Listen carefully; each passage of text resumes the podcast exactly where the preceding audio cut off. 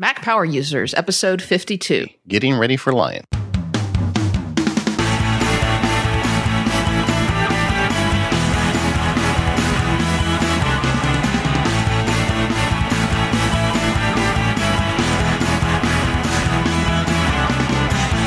Hello, friends. This is David Sparks, and along with me is Katie Floyd. Hello, Katie. Hey, David, how are you? I'm doing well, but we are changing the show. We were supposed to be doing a question and answer show, but we're not. No, we're not. Sorry about that. We we kind of got sidetracked by WWDC a little bit. Yeah, so Apple has announced that they're releasing Lion in July, and uh, in the, before they had said it was sometime in the summer. We had always planned to do a show about getting ready for Lion, and we decided since you know they could release it as early as early July, we might as well just get the show out so people have a chance to get ready. So here we are talking about Lion. Yeah, here we are. I guess Lion, you know, we were speculating when is Lion going to come out. Typically, when Apple says July, they mean like the last possible day in July. But there's there's now no longer a need to burn Golden Master DVDs, so there's no longer that lead up time that we're used to. So it, it really could come at any time. Yeah, so somebody could flip a switch at any time, and the App Store could populate with this new operating system. So, So we wanted you to be ready. so you are going to be ready. Yeah. Um, so let's uh, we we put our Q and A uh, show on hold. It's going to be on hold until the end of July. Sorry about that, but please do continue to send in your questions, um, feedback at macpowerusers.com, or you can send in our audio questions to our our voicemail. That number is 706 457 6937. We'll have all that information at the end of the show, but let's dig into Lion for now. Yeah, and we have a we have a surprise guest coming in for another uh, workflow show in July too. So you have that to look forward to. Good deal. Okay, All right, so you start. basic. What do I need to know about Lion? Thirty bucks. Wow. For as many apps as I have authorized to install off my Mac App Store account. Yeah. So if you've got all the houses in, I'm sorry, let me try that again. If you've got all the computers in your house on the same Mac App Store account, 30 bucks and you've downloaded it for everybody. I mean, I remember spending, it used to be like you always spent 200 bucks every time they came out with a new operating system because, For a family pack, yeah. yeah, which was a good deal. You know, I mean, I, at the time felt, you know, so you'd get it and install it in everybody's uh, computer in the house. Now, 30 bucks, you're done. I think this is Apple's way of saying we really want people on the Mac App Store. We really want people in that ecosystem. We want people to upgrade. You know, before they said we were giving you Snow Leopard for a reduced price because it, you know, it was more evolutionary than revolutionary, and and now Lion, here we go again. I don't, I don't know. Maybe they they set themselves in with the president, and it was hard to get back back out of that. Yeah, also, I just think apps have got cheaper as it's been distributed bigger, as you can get more sales. It's a lot easier to sell apps now, and uh, Apple is a victim of its own creation to a certain extent. I don't think they can go and charge as much as they used to. Right, and by distributing through the Mac App Store only, they, they're certainly saving a bundle and overhead cost. Yeah. Um, well, let's talk a little bit about the basic requirements of Lion. How do I know that my Mac can run Lion? Okay. So, what are they? Well, you have to have a 64 a Mac that will support 64 bit. So that means you need to have an Intel Core 2 Duo or better. So you've got a Core 2 Duo, a Core i3, Core i5, Core i7, or uh, a Xeon processor in your Mac. And that goes back, I think, about four years. Yeah, I think my original, well, not the very first, but one of my black MacBook MacBooks had a Core 2 Duo, but not the originals. Yeah. So it does go back several years. They have the Core Duo, which is not a Core 2 Duo. And if Right. you're on the Core Duo, you got a problem. You got a problem. The way that you can tell is you go into um, the Apple menu, you go into About This Mac, and that will be the information right there. It will tell you what kind of processor you're running and how much memory you have. And that's another thing you need is you need a minimum of two gigabytes of memory um, to run Lion. Yeah, my uh, my iMac is a Core 2 Duo, and it's just a little over three years old. So Okay. I think we're we're right in that ballpark.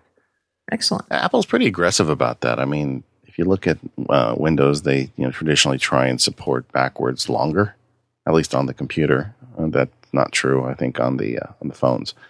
Right. But uh, you know they're they're kind of aggressive with that, but that's okay because you get some really great stuff with them being able to to jump like that. Although it does stink if you're on an older Mac. And you know, some of the unofficial requirements of Lion is is obviously It's a four gig download from the Mac App Store. So you are going to have to have ample hard drive space, number one, to be able to hold this. Um, and number two, presumably, although they haven't given us a firm number, to be able to run this and, and, and load it on top of your current OS, as well as to be able to create um, that recovery partition that we'll talk about a little bit later. I generally tell people as a rule of thumb, you don't want to be running your Mac anyway without I don't know, ten percent of your drive free. Although that's that's not quite as hard and fast rule now when you get in these very large size hard drives. Yes, and you know the other thing is this download capacity. You know, in America, we're pretty lucky in terms of you know the amount of gigs we can download on our home accounts. In terms of bandwidth caps, not necessarily in all areas and speed, though. No, I, I agree. And there, we definitely have our issues here. But I just got an email from a listener in Australia who said this four gigabyte download is a big deal. It's like a big, big chunk of his monthly allotment. Right. So he's going to use that up. And if he's going to have it for multiple computers in the house, does he have to download it four times and, and burn up all of his allotment? So, and that's something that we really don't know all the answers to just yet.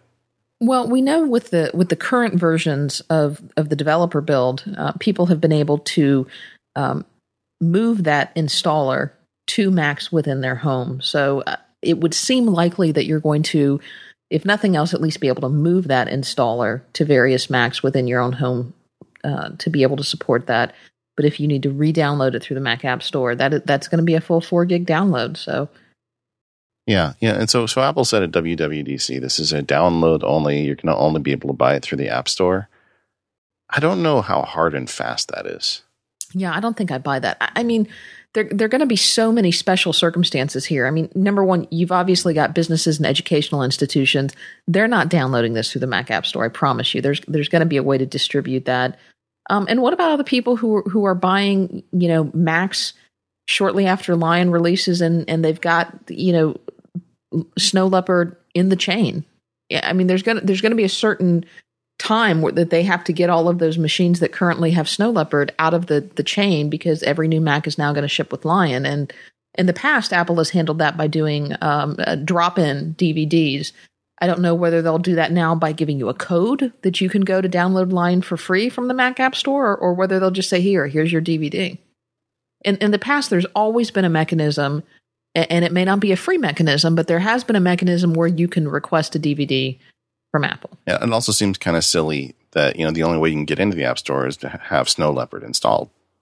That's true. according to Apple, the official Apple line is one of the requirements to have Lion is that you must be up to date on Snow Leopard, and you you need to be running at least ten point six, I believe, point six.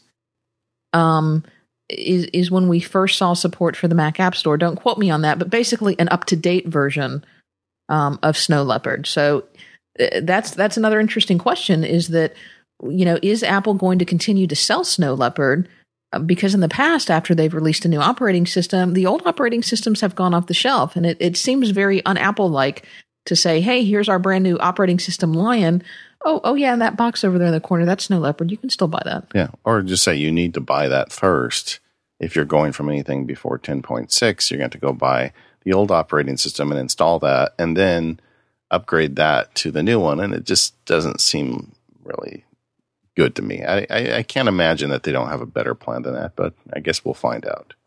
Yeah, I guess we'll find out. Although, you know, if you're running Leopard on a machine, you haven't upgraded to Snow Leopard yet. It, it might not be a bad idea to pick up a copy of Snow Leopard before Lion comes out. Yeah, and frankly, you should be running Snow Leopard if you're running right. a Mac that's capable of it. Right. I I believe with Apple, I mean, well, and we'll talk about this later in the show. You need you don't necessarily need to jump on the very first day, but in general, these updates and these improvements are are useful, and why not? Right. Um, a, a, little bit about um, you know what what happens if you've recently bought a Mac, and I, I did learn some from from some friends who have recently bought Macs um, about the up to date program is that, uh, and, and these are friends who have contacted Apple and said, Hey, look, I, I purchased a Mac. What do I do? Um, is that if you purchased a Mac after June 6, 2011, which is the date of WWDC, and, and the key date is the invoice date, the date that shows on your invoice, which is typically the ship date, uh, you should be eligible to upgrade to Lion for a discount, although, at least as of the date that we're recording this podcast, there's not specific information available on the Apple website. But if you go to apple.com slash up to date, they, they do have a placeholder in there that just says check back in July for more information. So, what if you need a new Mac right now? What do you do? That's a good question. I might be in that boat. Uh, you know, if you need a Mac, if you really need a Mac, buy it. Buy it. It will have Lion. Your absolute worst case scenario is you're out 30 bucks to buy I'm sorry, buy it and we'll have snow leopard. In your absolute worst case scenario is you're out 30 bucks to buy lion. Um, but my guess is you're probably not even out that because Apple will have some kind of program to accommodate you. Unless I would say at this point you were looking to buy a new MacBook Air, I think that you know the, the rumor mill seems to be really grinding hard that we're getting a refresh of those very soon. So oh, unless well, you really need one of those, I would wait. Uh, that may be, but I, I, think your question was, what if you need a new Mac? Yeah. If you don't need a new Mac, then I would say wait until Lion comes out. Yeah. But if you need a new Mac, buy it. Yeah. Okay. Uh, so it's only in the Mac App Store. At least that's the company line. But we'll maybe find some more stuff out about that. Four gigabyte download, good for everybody in your household.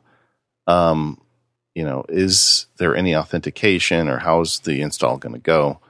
Um, I suspect uh, I, I, am in the developer program, so I've been using Lion for several months. So I'm kind of walking the line here.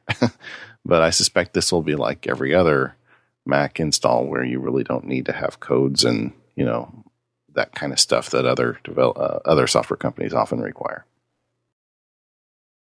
Uh, well, in and of itself, having it through the Mac App Store is going to offer Apple some protection if, if you're speaking about piracy protection or something like that. So Apple's going to get get some protection just by virtue of being in the Mac App Store. But but typically the, the code that you need is is you're going to have to authenticate with your Mac App Store account if you want to re-download it. Yeah. And the you know the big question is can we make a burnable DVD? I mean, there are other ways we can move this around, like for these people with these bandwidth caps. And I think we'll cover that later in the show. But first, let's talk about our first sponsor. Yeah, our first sponsor is Smile Software, and we want to talk about one of their products that we don't talk about often, and that's Disc Label. And you know, David, it's summertime, and we'd see we've got Father's Day, we've got um, uh, Mother's Day was a couple of months ago, we've got school is out. Uh, the kids are participating in all kinds of fun summer activities. This is the season of weddings. This is the season of summer vacations. You're probably taking a lot of photos and doing a lot of fun things. So, what are you going to do with all that stuff? Well, you're going to send out some discs to your friends, right? I yeah, I think you need to. I think you need to share these memories with people, and you know, nothing looks cheesier than having this this really nice CD of memories that you just take a sharpie and and and stick some kind of handwritten, you know, Bob's Vacation photo label on. Yeah, or like you know, you make a a, a movie with iMovie, and those new uh, what do you call them? Those previews, trailers, trailers. Aren't those awesome? I love the awesome yeah. trailers in iMovie. Yeah. So anyway, so you make a trailer, and then you give it to them on a CD where you just scribbled out. You can't do that. You got to have a you got to have a label. Yeah. So um, so you use the Smile software. That's where Disc Label comes in. So Disc Label will create labels for just about anything. You want to create a DVD jewel case if you want to burn right actually on the label, and you've got one of those fancy light scribe burners it will support that. If you want to create an actual label to go on top of the, the CD or DVD, it will support that. And this is more than just here, let me give you a template and you can figure out what you want to put on it. It has pre populated templates. You can drag in your own artwork. It will pull in from your, your iPhoto gallery. It will pull in from your own photos. Um, and it's got some suggestions that you can easily customize. I mean, this makes it really idiot proof to make designer looking labels very quickly. I, and I can't tell you how cumbersome it has been dealing with some of the other software, the very kludgy software that comes with some of these label printers. I just say, you know, forget that. Buy disc label. It it just works. It's Mac drag and drop easy and boom, done. Yeah. I use them professionally too with the the law stuff. You know, we're giving out pictures to other lawyers and stuff. I, I make nice labels for them. Yeah. Just shows that you're serious. I want them scared. I want to know that I don't miss any detail. There you go. Disc label is available for $35.95. Uh, it, as always, there is a free trial available over at smilesoftware.com. And if you're not happy for any reason, but you will be, there is a 90 day money back guarantee with all of Smile Software. Um, so you can check out their website to learn more information. And thanks as always to Smile for their support of our podcast. Yes, thank you. So uh, we talked about making sure you have the right processor, but you know, what about your Mac? Is your does your Mac need any uh, help before we put this new operating system on it? Well, you know, you have to meet the minimum requirements, and, and if you meet the processor requirements, you probably have got two gigs of RAM. But if not, you know, you're probably going to need to upgrade. But you know, it's been my experience that whenever Apple releases a new software, excuse me, a new operating system, that it's kind of like getting a little bit of a new Mac because it's it's you know the features are new, it's got like a new polish on it, and usually your Mac gets a little bit snappier, but you know, especially considering the software is only 30 bucks, this is kind of a good time to take the opportunity to, you know, maybe consider updating, you know, upping the RAM in your Mac if, if you've got a Mac where the RAM is changeable. Maybe consider, you know, upgrading that hard drive, maybe going to an SSD, maybe going to one of those hard drive, you know, those uh, hybrid drives. Um, you know, if you if you're kind of on the edge of being able to run Lion anyway, now's now's the time to consider doing one of those upgrades and, and maybe prolonging the life of your Mac. So something to think about, and probably something to think about doing pre-Lion installs, so that if you have any issues or questions, you you can at least rule out Lion as Lion as a as a potential culprit. Yeah, I mean, I, I you know RAM prices fluctuate, but just recently for my nephew, I upgraded his uh, Mac from two gigs to four and it cost me under a hundred dollars with shipping yeah. and everything out.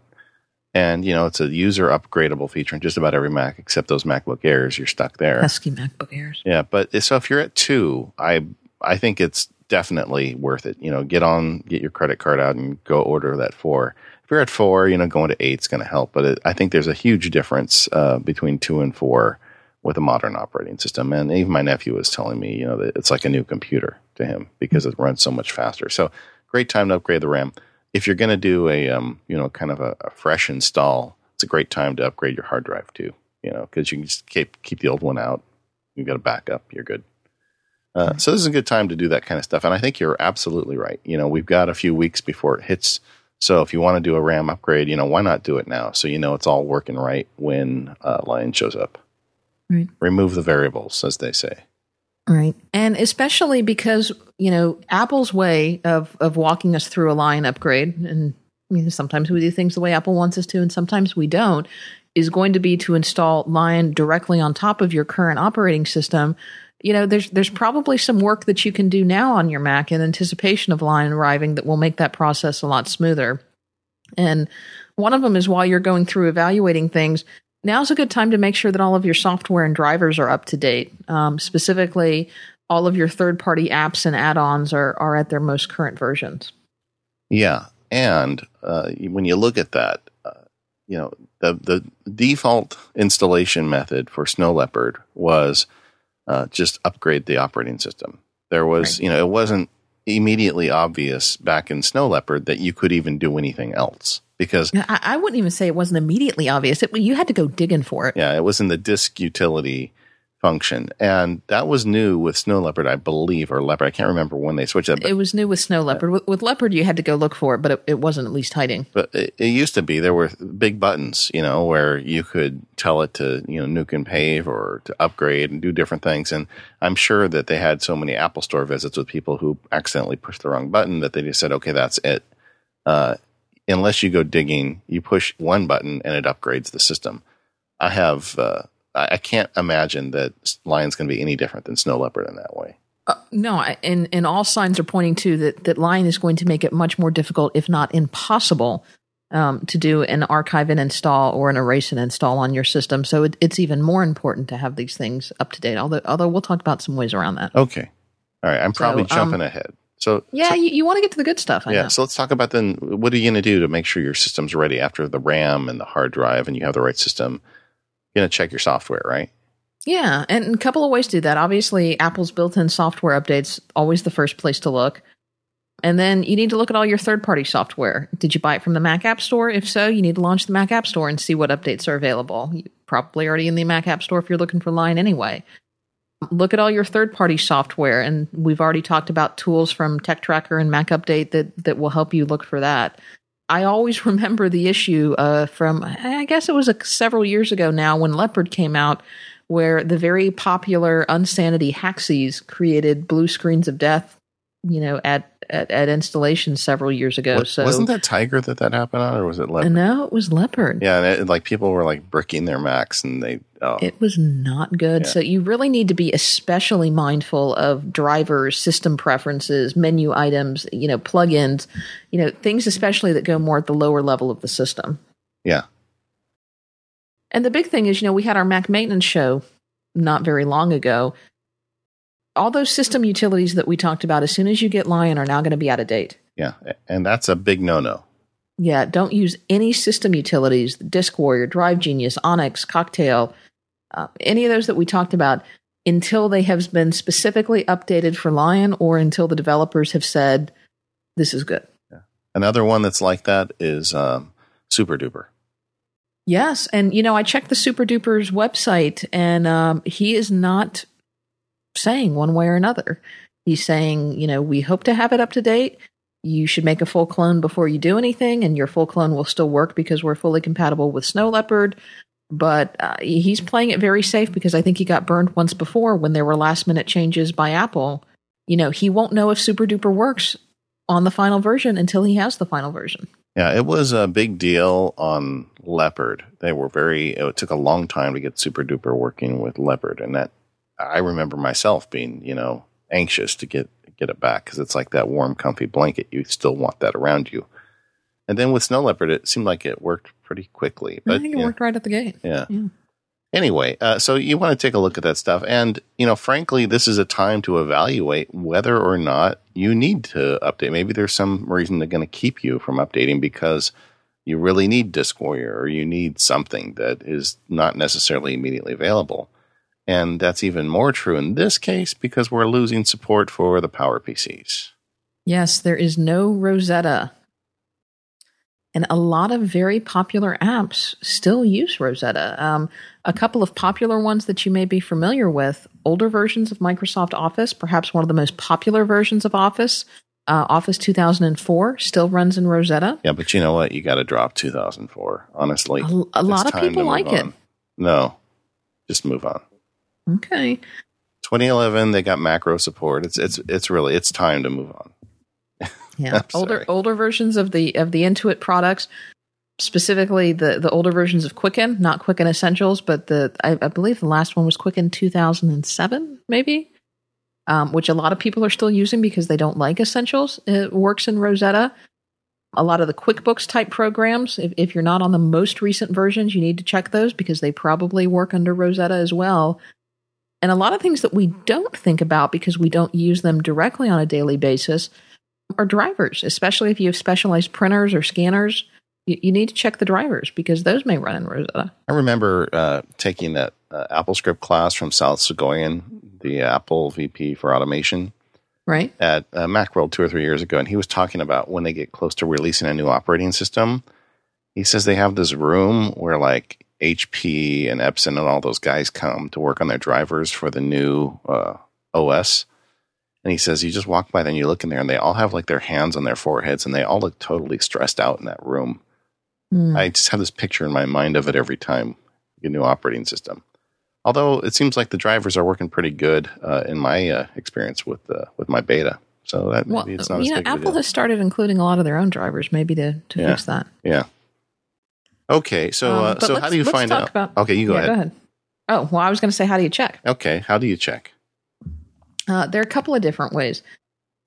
One way is to check through Activity Monitor. If you launch Activity Monitor it and and take a look at the kind column, um, it will show you whether this is an Intel PowerPC or a Universal app, uh, or um, possibly a classic app. Hopefully not. If not, it definitely won't run. Or if so, it definitely won't run. The the bad thing about this method is that it will only show you the apps that are currently running. Although this is good because it can show you some apps that are that are, that are maybe hidden that you wouldn't otherwise see. Things that that load at the low level of the the operating system. Things like your menu bars and things that that technically are are, are running as apps that you might not otherwise see. So I, I would check there for sure.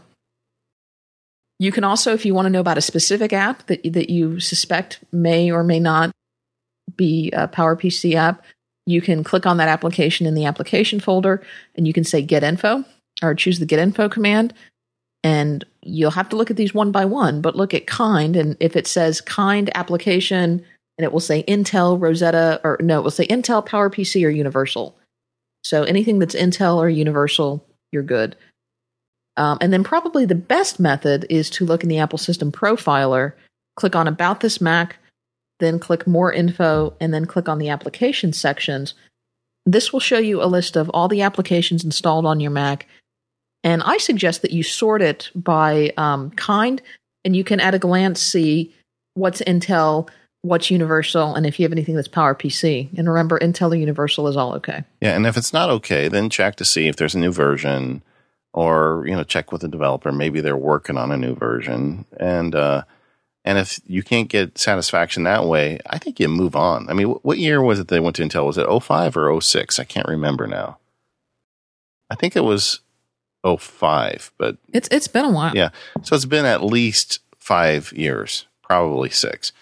And if the developer hasn't cared enough to get it to Intel by now, then you know they just it's just not going to happen. I mean, like if you look at Intuit, they they've come out with an Intel version of Quicken, and uh, depending on who you talk to, it's either great or or terrible. But you know that's kind of Intuit's treatment of the Mac anyway. But the uh, you know, so I think you move on at some point. Well, you need to think about how do you use this app? How are you going to get your information out of this app? Is this critical to your workflow? If it's critical to your workflow, you need to have a, a serious conversation with the developer if you can get access to that developer and, and what's the deal here? If you can't get an answer from that developer, that's a problem. Yeah, um, maybe you're running like a punch press machine or something that's got some proprietary software developed for the Mac, you know, but just the usual stuff most of our listeners use, you know, writing uh, spreadsheeting, whatever you know you do in your daily work. Uh, I think there's an Intel solution out there for you. And if the app that you really like isn't embracing Intel by now, man, it's time to move on. It is. You also need to consider how can you export the data from any apps that you may be leaving behind into another format. Can you export the data as text? Can you export the data as a comma separated values? Can you export the data as some other more generic format that you can then re-import into another uh, another supported format. Does the developer have any suggestions on what type of apps that you use from now? And look at alternatives. One of the classic examples is uh, iWork. No, not iWork. I'm sorry, AppleWorks. There are a lot of people who are still using AppleWorks. I don't know this for certain because I've taken it off my my Mac long, long ago, but I know uh, I mentioned AppleWorks as an example of an app that's no longer supported, and I got lots of feedback from people saying, I'm using it, it's running just fine. So, you know, there's no reason for me to stop using it.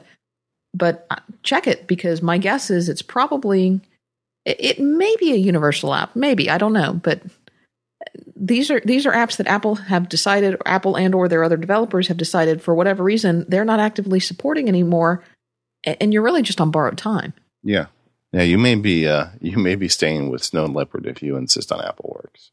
Well, and and that's another thing is you need to be able to make that that conscious decision of maybe you're not moving day one, maybe you're not even moving month one. You you may need to stay back and, and figure out and develop a plan, but just realize that perhaps you're not moving to to leopard. Maybe you're gonna or sorry, perhaps you're not moving to lion. Maybe you're gonna stay on snow leopard.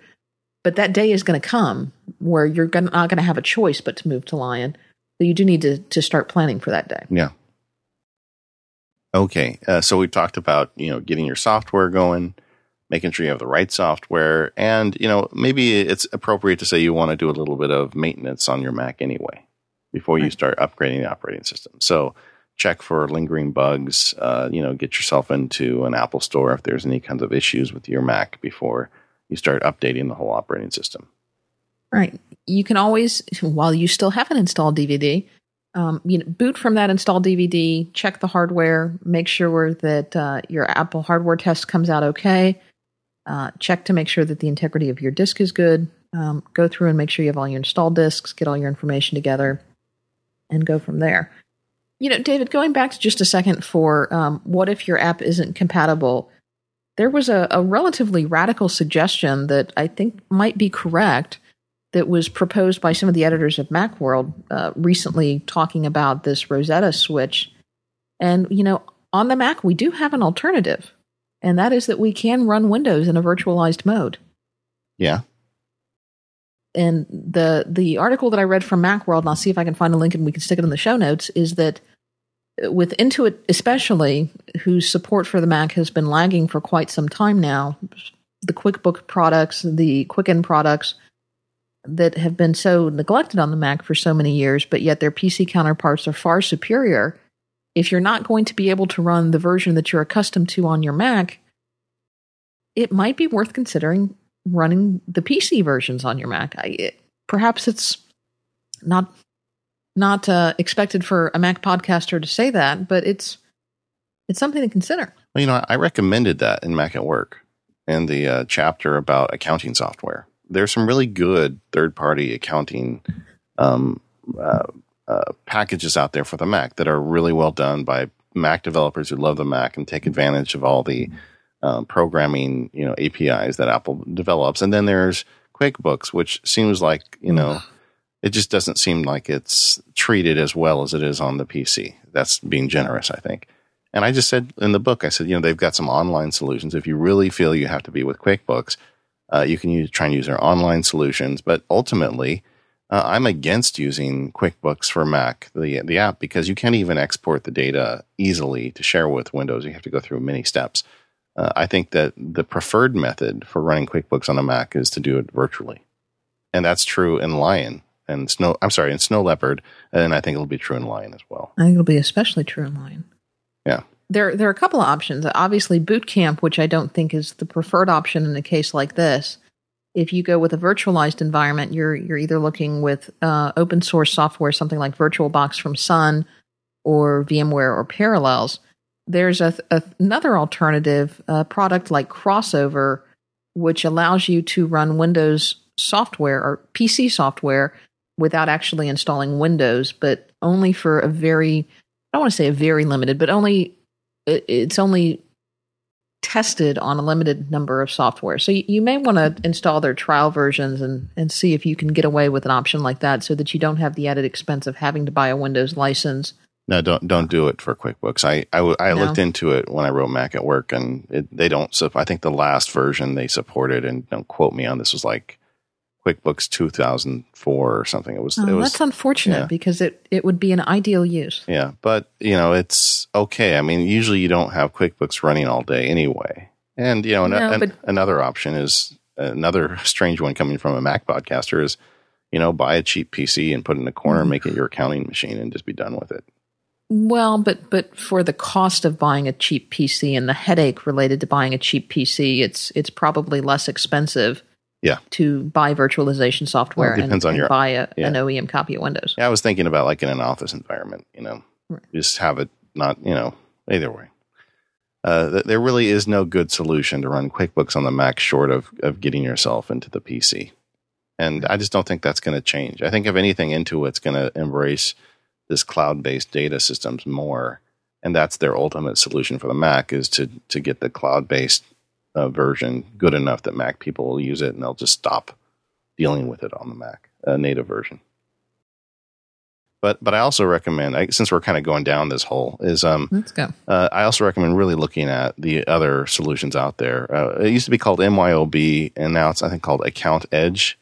Okay. And I gave a whole bunch of coverage to it in Mac at Work. And you know they it's just they really get it. They're Mac developers. And they have great accounting software uh, when I wrote the book, they explained that they give a free copy to your CPA when you start using it, so your CPA can have his own version. So I mean, they just they get it, and I know they're kind of in a David versus Goliath position because QuickBooks has such a stranglehold on that whole market. But if you want a Mac friendly developer for accounting software and you can run it in house and you don't need to be using QuickBooks files, uh, just you know you know change gears and go over to, to Account Edge. It's much better. Hmm.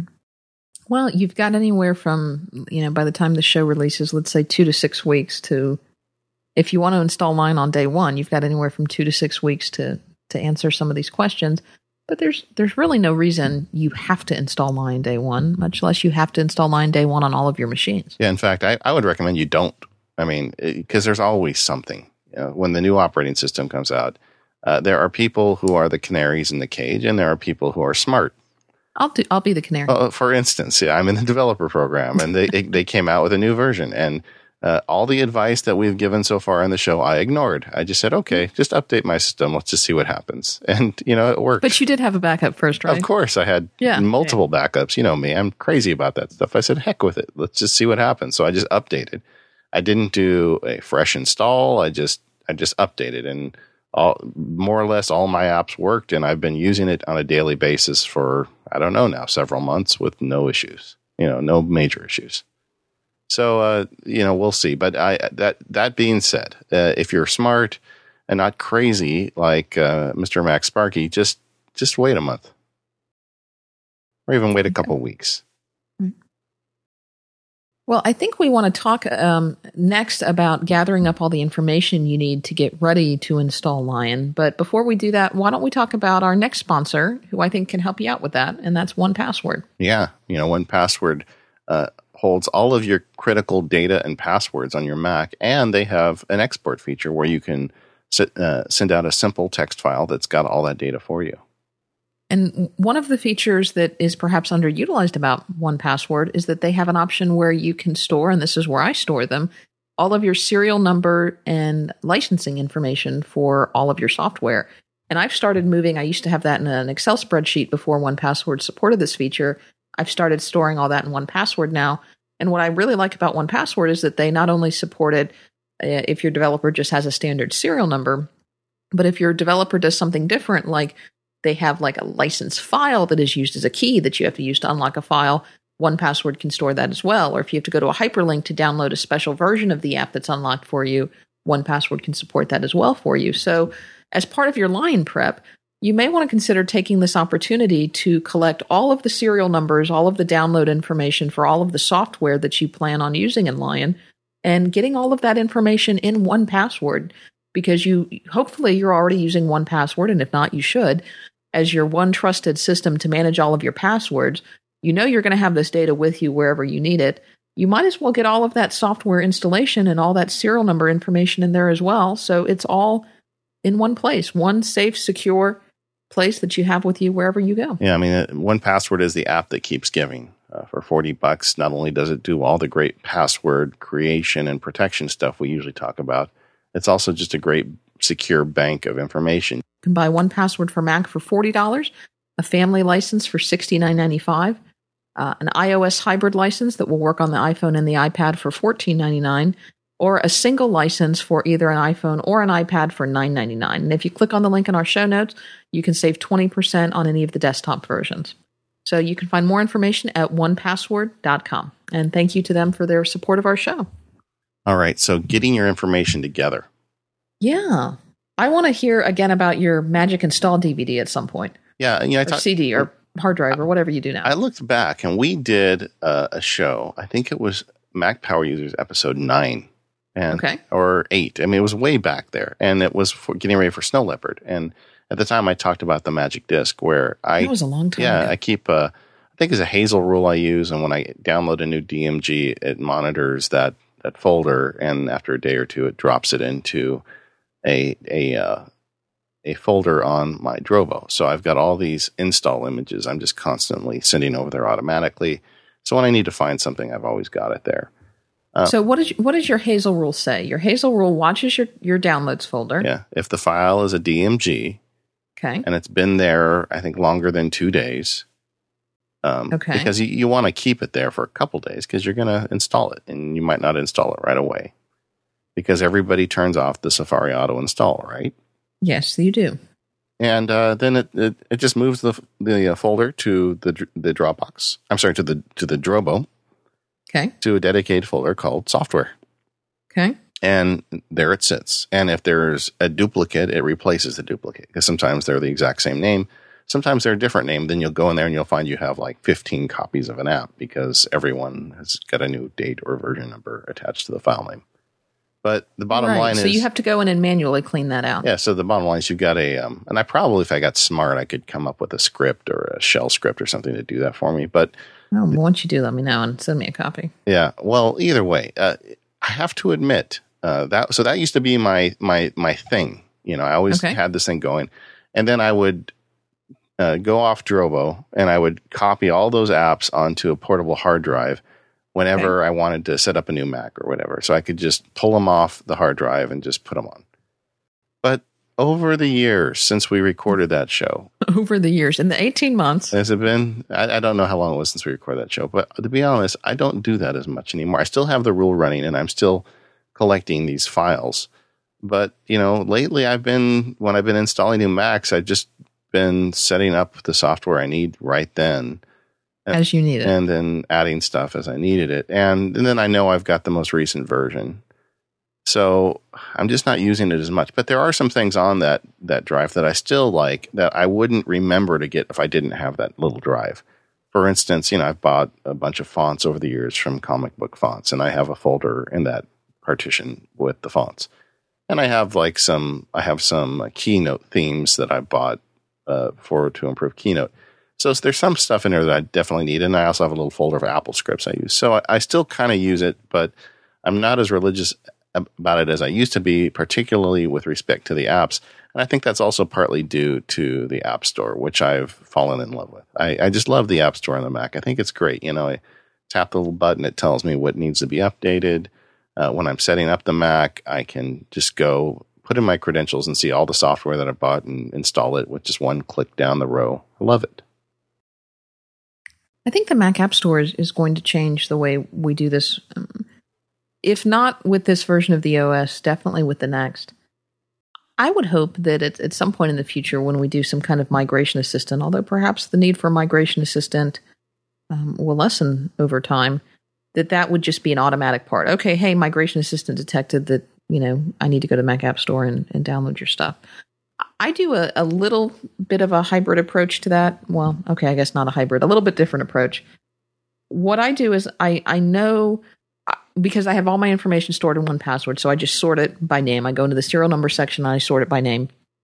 Or I look at the applications folder on a clone drive and I look and I see because we know that there's certain apps that I'm always going to install right away on a new Mac.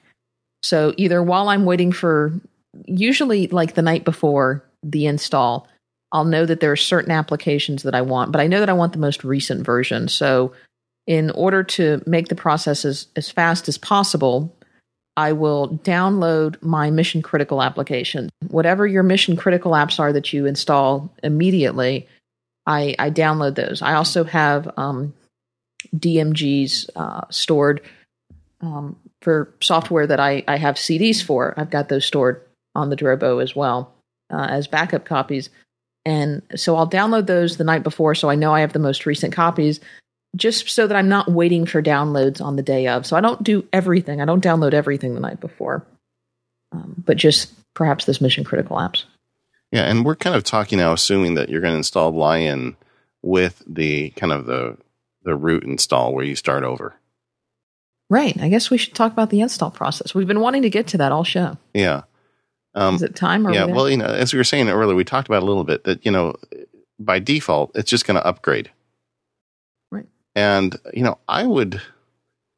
You know, it's hard to recommend things because there's so many variables, and I don't want someone writing me how I ruined their life because they did something I recommended. But I think really it's not a bad idea just to tap the upgrade button and just let it do its thing. And when you're done, uh, your system is upgraded. You have new operating system, but all your you know mail rules are still in place, and all of your Apple scripts are still there, and the apps you like are still there, and your data is still in place. I mean, it takes you know probably an hour to do the upgrade, maybe more, maybe less, but at the end of the day, you're back to work on your Mac just with a new operating system. And you know, in the past, where I'd say, "Hey, this is a great time to just kind of get a fresh start," why not just just use the upgrade and then see what happens. I mean, you can always go and re- do the reinstall in a few months if you're having trouble. Okay. But I know that's but, not your thing. No, that's not my thing. All right. So tell but me. I, but I might do it this time just because um, I, I, may be in a situation where I have to completely reinstall my Mac a, a month before Lion. Unfortunately, I've I've suffered a failure of my Mac's hardware that is either hard drive and or logic board related, and uh, I, I, may be in a position where I have no choice but to do a complete install and upgrade of Snow Leopard. And if that's the case, then I probably will install Lion right on top because I'll be running on such a fresh install. But I must say, especially with the MacBook Air, I've I've been running things very lean, clean, and mean. So I'm not as concerned about installing things on top as perhaps I would have been on previous systems where I've migrated and migrated and migrated and migrated. That being said, I generally am a plan uh, am a fan of doing a clean install or an erase and install, whatever you want to call it. Although I don't know that that's going to be an option in Lion. You know, there are rumors that there's going to be this option to burn this bootable DVD, kind of not as a supported method, but as an unsupported method of burning this bootable DVD. And perhaps you'll be able to do an erase and install from that. That is unconfirmed. We don't know if that download package that you get from Lion is a full install of an operating system or whether it's designed to go on top of a current operating system. I have suspicions, but we don't know for certain. What we do know is that Lion does install a partition, or not, perhaps install is a bad word, create a partition on your hard drive that they call a recovery partition. So, from a wor- I, I hate to call it a worst case scenario, but if nothing less, you should be able to install Lion on top of your existing partition or uh, on top of your existing operating system. And then if you then decide that you want to go back and do an erase install or a clean install, you can then do that from the recovery partition. Yeah. Yeah. But I, again, you know, the upgrade isn't such a bad idea. Just press the button.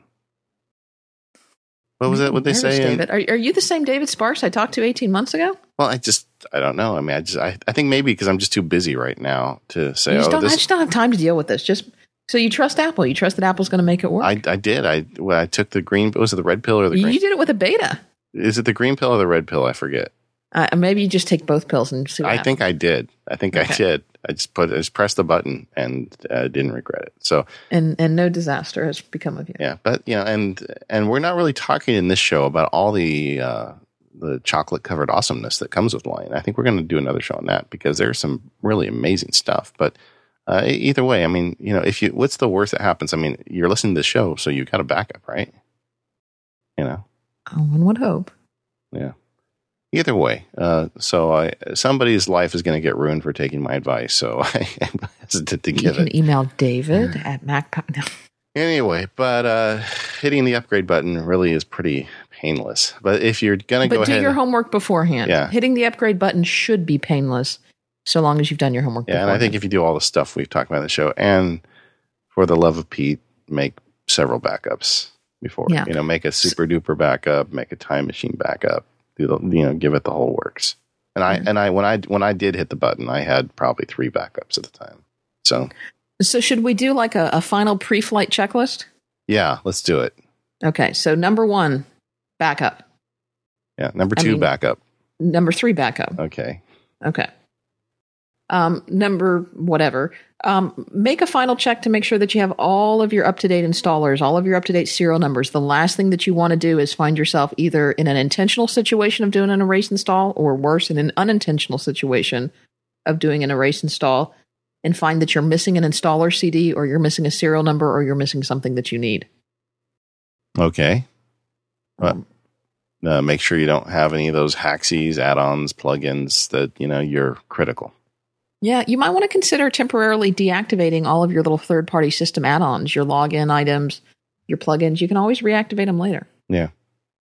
Um, as a precaution, you might also want to consider deactivating or deauthorizing any type of software that only has a number of activations, like the Adobe Suite, iTunes, things like that. Yeah, yeah.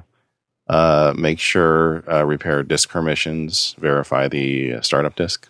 Right. Make sure that's all good. That do was that fi- was in our our maintenance show. Told how to do that. Right. Do a final sync of Mobile Me. As long as you got it, you might as well sync it. Um, make sure your Dropbox is synced to up to date. Any other online services that you that you sync. Make sure that all of your iDevices are synced. Your podcasts are downloaded. You're up to date on Mac Power users. Your apps are all updated, and everything is all synced and ready to go. Don't upgrade in a hurry. No, you don't. This is not something you want to do as you have 45 minutes before you have to jump on an airplane. Or if you have to give a presentation the next day or anything. Mm-hmm. I mean, do this on Saturday, get yourself a pizza, you know, two liter bottle nice of Coke. all day affair. This is a great way to spend a Sunday afternoon. Yeah, do, do it with a day where you know you can get the upgrade done and you can spend several hours getting to know the new OS.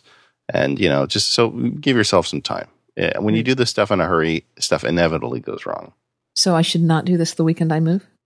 Probably not. You know I'm going to. Yeah. I would suggest that you unplug if uh, any unnecessary devices from your Mac. If you have a laptop, unplug everything but the power cord. If you have a desktop, unplug everything except power, keyboard, and mouse. Absolutely. There was that one OS upgrade a couple of years ago. I think it was 10.2 that bricked some hard drives, including one of mine. So I've always done that. Yeah. I just uh, eliminate variables, make it easy. Right. And and above all, um, or not maybe above all, but make sure you read. If if Apple puts a README file on on the download, or if there are any instructions, or if there are any last minute information from Apple that's available, it's probably out there for a, a reason. So uh, make sure you read any documentation that's available officially from Apple. Yeah. After um, you do the install, make sure you check your software update and then check them again yeah. and check them again until it says no more software updates. And then check the software updates again for any third party applications. And don't immediately start writing over your Snow Leopard backups. no, in fact, I always, I, you know, because we told you in step one, two, and three to make backup, backup, and backup, and take at least one of those backups and put it on a shelf for a while. I, I would say at least a month. Yeah. Good idea. To make sure that, that everything is okay. So, what's your plan? You know, in the past, I've always done an erase and install, but I don't know that that's going to be an option. Um, I think I'm probably going to install on top and see. You know, David, I think I'm going to take your advice. I think I'm probably going to install on top and see how it goes.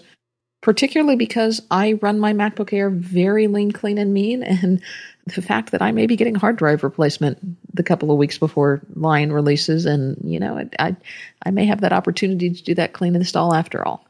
I'm going to do the same thing because I'm already running a Lion. So when I buy the final retail, I'll just install it over the top of the existing one. So I don't see any problem with that. And I'll, uh, I don't plan on doing a rebuild if something goes wrong and I need to do one. I can always do one. I agree with you. I mean, using the tools we've talked about today, it really doesn't take that long to rebuild a Mac, but I'd rather not. I mean, I have all my rules set and everything. Yeah, I've got it down to a science now. I think I yeah. can do it in a couple hours. Yeah, no, me too. We should but, do a show on that. But there's al- we do a show on But that? there's always something you miss. You know, there's always there and there's you know like like my OmniFocus preferences or some you know there's just some little thing that I'll find annoying that I have to go figure out again. Yeah. Okay. Well, I think we've talked, we've covered it. Um, you know, uh, the other thing I was going to say, my plan is just to hit the button, but for the rest of my family, my wife, my kids, I will not be hitting the button till probably you know a week or two after it comes out, and we don't find about any big problems. Because if I uh, cause trouble with my wife's computer, well, all of the married men out there will know what kind of trouble that leads to. So I will not mm-hmm. do that immediately. So you know for the real nerds, uh, go ahead and just jump in, and the rest of you smart people, just wait a little bit longer. Wait a little longer. Okay. Okay. Uh, last sponsor, Omni Group. Uh, the Omni Group has bestowed upon us the Omni Outliner for the iPad. Aww. Yeah, it's a great app. I love it. Uh, did an extended review at MacSparky. Uh, you know, they really did a good job. I mean, they Uh, the Omni Group, I think, really gets the iPad like most developers don't. I mean, they they really understand the touch interface. All of the apps they brought were successful keyboard and mouse apps, and they've rethought them all. And like what they've done with OmniGraffle and now Omni Outliner and Omni Focus, it just it's a different experience. That's all I can explain. And uh, when I first heard they were going to do Omni Outliner, I was really happy. I thought it was one of the most important apps to have on an iPad as an outliner because I use them all the time and they, they you know they just rethought the whole thing. How do you make a new line and how do you do the stuff with just this touch interface without a stylus and without a keyboard? And I think they've they've come up with answers where they're needed. And I find it really useful. It works with OPML, so I can jump my files back and forth between iThoughts. favorite format ever. Yeah, iThoughts HD, and I can send it back to Omni Outliner. I can put it on my Mac. I can put it into Scrivener. Uh, they really joined the party. So uh, check it out. It's twenty dollars. Uh, like everything Omni, if you don't like it, even something you buy for your iPad, they still have a 30 day money back guarantee. So uh, if you really don't like it, I'm sure they'll refund your money, but I can't imagine you won't. They just they they sweat all the little details. Like one of the things about Omni Outliner that just blows me away is the color palette. You know, I mean, when you're putting this stuff together, you want it to look attractive, and they have all these beautiful color palettes that somebody with a much sharper eye than I put together. So it's it's just so easy. You know, pick a palette and start pushing buttons uh, when I want to put colors to to uh, something on my iPad and I have to go to the color wheel and like find and dial in a color myself. I mean, what do I know? I mean, I'm not good at that stuff. So I love that Omni uh, on a, an outlining app goes to that degree of trouble. Just a great company and a great app, and check it out. And and thanks so much for sponsoring the Mac Power users to the Omni Group. Yeah, I'm thrilled to have them on board. I've been using Omni Outliner for iPad for a couple of weeks as well now, and I absolutely love it. I wish this was available when I was a student. Yeah, and you know we, uh, you know, I don't know if we've ever said before, but we outline every show in Omni Outliner, uh, all we 53 do. of them. We do. Yeah. Okay, uh, so uh, feedback. Man, we got a lot of feedback. It's all been coming in. Uh, everybody listened to us, and they've been putting these comments up on the uh, on the show. I'm sorry, on the website. Uh, oh, okay. You know, because when we talked about the the dashboard and the menu bar, uh, there was a lot of good stuff coming in from people talking about that, and and they were leaving comments. And everybody has their favorite dashboard and menu apps. A few of them I'd never heard of, and some of them I had uh, I really recommend going to the website. We'll go ahead and put a link in and looking through that because there's some real smart people that had some interesting thoughts. Right, and it's still not too late. Uh, you know, we keep the comments open on on any of our posts. So if, if you're late catching up to our episodes, but you have a comment on something that you want to add, uh, go check it out. There's also, if you look on the navigation sidebar of our website, there's a, a comments feed. So if you want to subscribe by RSS to the comments, you can do that. There's also an option to um, receive email notifications for a particular comment thread if you want to do that as well. Yes. All right. Well, let's let's highlight some of the feedback. And the first first comment we got was from Kevin, who is responding to your uh, your tip about unformatting widget. And he said, for pasting unformatted text from the clipboard, I use the copy and plain text text action from within Launch Bar. Why didn't we think about that? You know, I do it all the time, but I was just so excited about this widget that I wanted to talk about it anyway. Okay. Well, that's another another benefit of using Launchbar is that you can copy and paste as plain text. Yeah. And some applications let you do that as well, but it's it's not universal across all apps yet. Yeah. Okay. Uh, we also heard from Tim, who talked about instead of Fantastical, he uses QuickCal, which is uh, much cheaper, he says, and also uses a natural language. Uh, haven't had time to check it out, but I thought I'd share it. So that may be one you want to check out. Somewhat related to that, we also um, heard from Greg, who said that he likes an application or menu bar app called Today by Second Gear that sits in the corner of his desktop and shows him the events and tasks from from iCal, and that he particularly likes this one because it stays on his desktop all the time. No need to put it up in the menu um, or or in the dashboard. And I guess I misspoke. It's not a menu bar app. It just sits up on the desktop. Yeah, you know, uh, Today is a really good app. I've I've used it before. I like Second Gear software. They've uh, they've got some good stuff. Uh, also, we heard from Chris, uh, who said, you know, don't forget Jump Cut. And Jump Cut is one of my uh, original favorite menu bar apps. It's a simple um, clipboard history, and it just holds text for a clipboard. Uh, I don't use it anymore because I use Launchbar for that, and the Launchbar clipboard history is a little better in my opinion. But if you're just using text, Jump Cut is free and does the job. Changing gears just a little bit, and I can speak to this because I did it last night. Uh, we got a question from Alexander who said, Can you follow up on your discussion of Keynote from iPad? And said, The app is now universal and that the remote now works with iPad. And what do we think about that? Um, I recently had to give a Keynote presentation from my iPad and used the remote application on my iPhone. It was wonderful. Well, for the most part. I was able to see the uh, the current slide as well as the upcoming slide and was able to swipe to change the slides. Now, I did this over Wi Fi. You can also set it up over Bluetooth. And Wi Fi, I noticed a little bit of lag, but there were a bunch of other people on the network. Next time, I probably would have set it up over Bluetooth to, to try to avoid that. But check it out, it's now a viable option. And uh, now with the new uh, iOS 5, you can do air sharing uh, over uh, wireless to the Apple TV from an app. I think they call it app uh, air mirroring. I forget the exact uh, term of art. With an iPad too. yes. So if you have, you know, I'm not sure about that. It may work with the iPad one too, but the, uh, you know, because this air sharing works on the original iPad one. And the idea is you can air share from the app. So uh, we haven't got all the details yet, but, you know, theoretically, you've got an Apple TV installed in your conference room or wherever you're at. You can walk around with your iPad and just uh, broadcast straight to the Apple TV hooked up to the monitor or the projector. Yeah, at 99 bucks, it's a lot less expensive than a lot of adapters. Yeah, I agree, and uh, I think it's really, uh, I think that's a really big move. I'm looking forward to getting into that one deeper. Mm-hmm.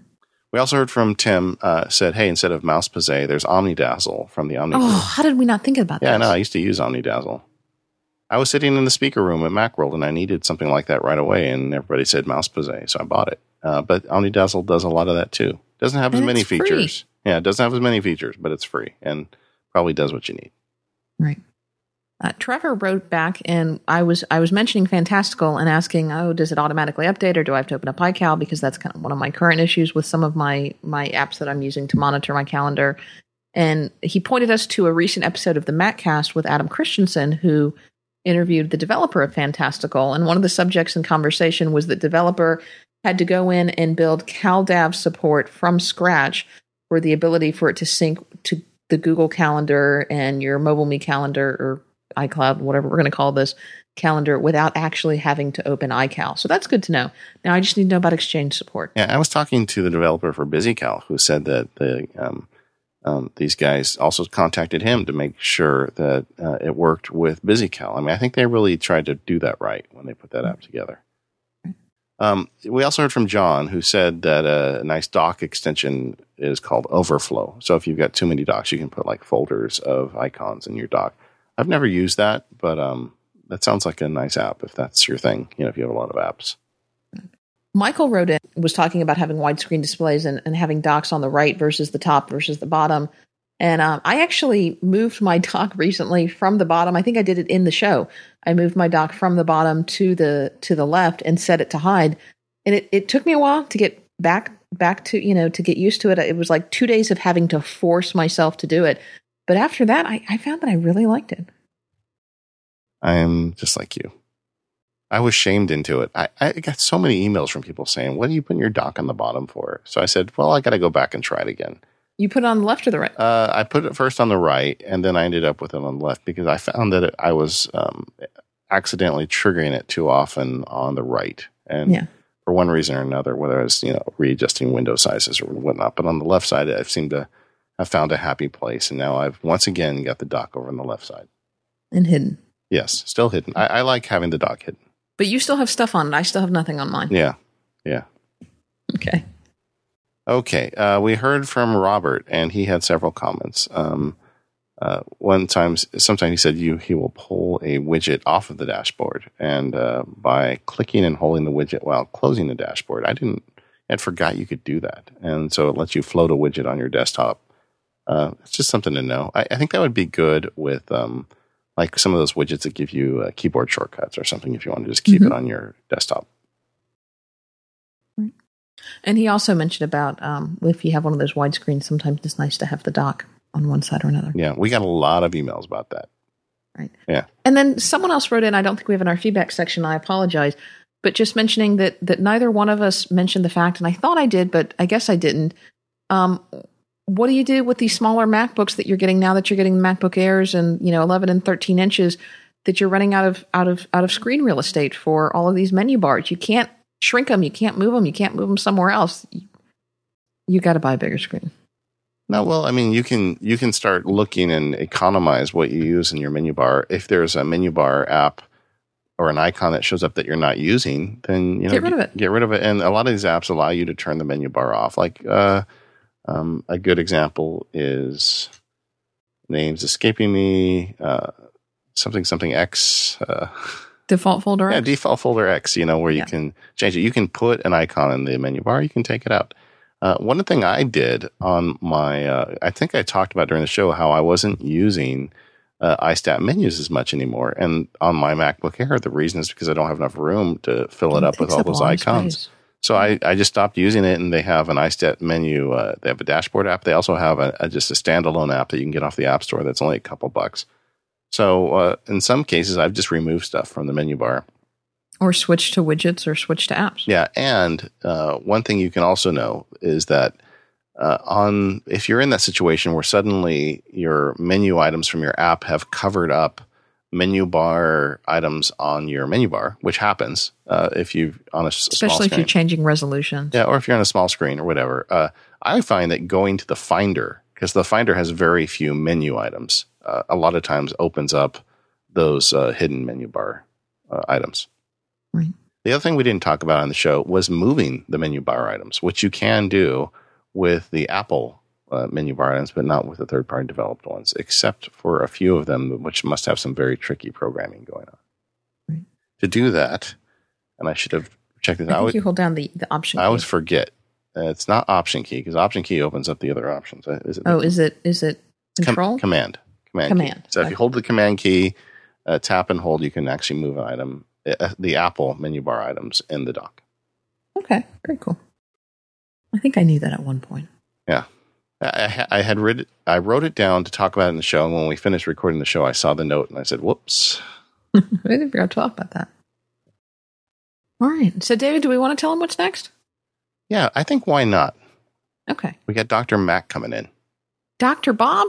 Yeah, Buck, Bob MacLevitis, uh, great guitar player, longtime author on the Mac, and a big big Mac nerd. So uh, and he listens to Mac Power Users. yeah, he did. Yeah, that was very. I was like, oh, I was at Macworld, and I was like, oh, Dr. Bob is not going to know who I am. And then I think I was talking to you, and he turned around and he said, oh my gosh. Yeah. And I was like, oh, it's flattering, and it it's really, so flattering. really smart guy. Uh, does a lot of stuff on the Mac. He does, you know, we talked a lot at Macworld. He does a lot of things differently than you and I, so I think it's going to be fun. He likes Microsoft Word and uses it all the time, so I'm looking forward to hearing how he does that. And uh, so uh, that'll be a good show. We're going to have him in for a workflow episode, and then after that, we're going to do this question and answer. We've got a lot of exciting things in store, so you know, stick with us. We do. So if you do want to contact us about anything, or maybe send us one of those questions and answer questions for us to answer, how do you do that? Uh, you can send an email to uh, feedback at macpowerusers.com. You can also leave a comment on our blog if you have anything to contribute to this show or any of our past shows. You can find links to also everything that we talked about in the show at www.macpowerusers.com. You can leave us a Twitter comment to uh, at macpowerusers. And I'm Katie Floyd, and David's Dave, uh, MacSparky. Yeah, MacSparky. You're MacSparky. Uh, we have a Facebook, so you can leave comments there. Facebook.com slash MacPowerUsers. I uh, I dropped my Facebook account again.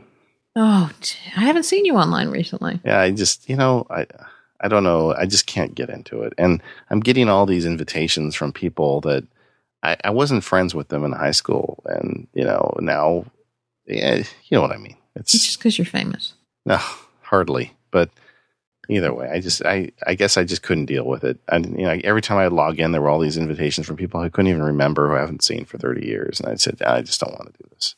Right. Yeah. And we love iTunes comments. So, and you know, those some of those other podcasters are beating us with iTunes comments. So, it would really make my day if we could ramp up that a little bit. and it would help us find some new listeners as well. So It does help us find some new listeners. iTunes comments help us uh, become featured in the iTunes store, which help us uh, reach out to more listeners. So, if you have a few moments, we would appreciate it if you would consider leaving us a comment in iTunes. And one way that you can support the show with no cost to you. yes. And thanks to our sponsors, uh, Smile Software, One Password, and the Omni Group. And, As well as Launchpad yes, and Launchpad. And we will see you next time. with Dr. Mac.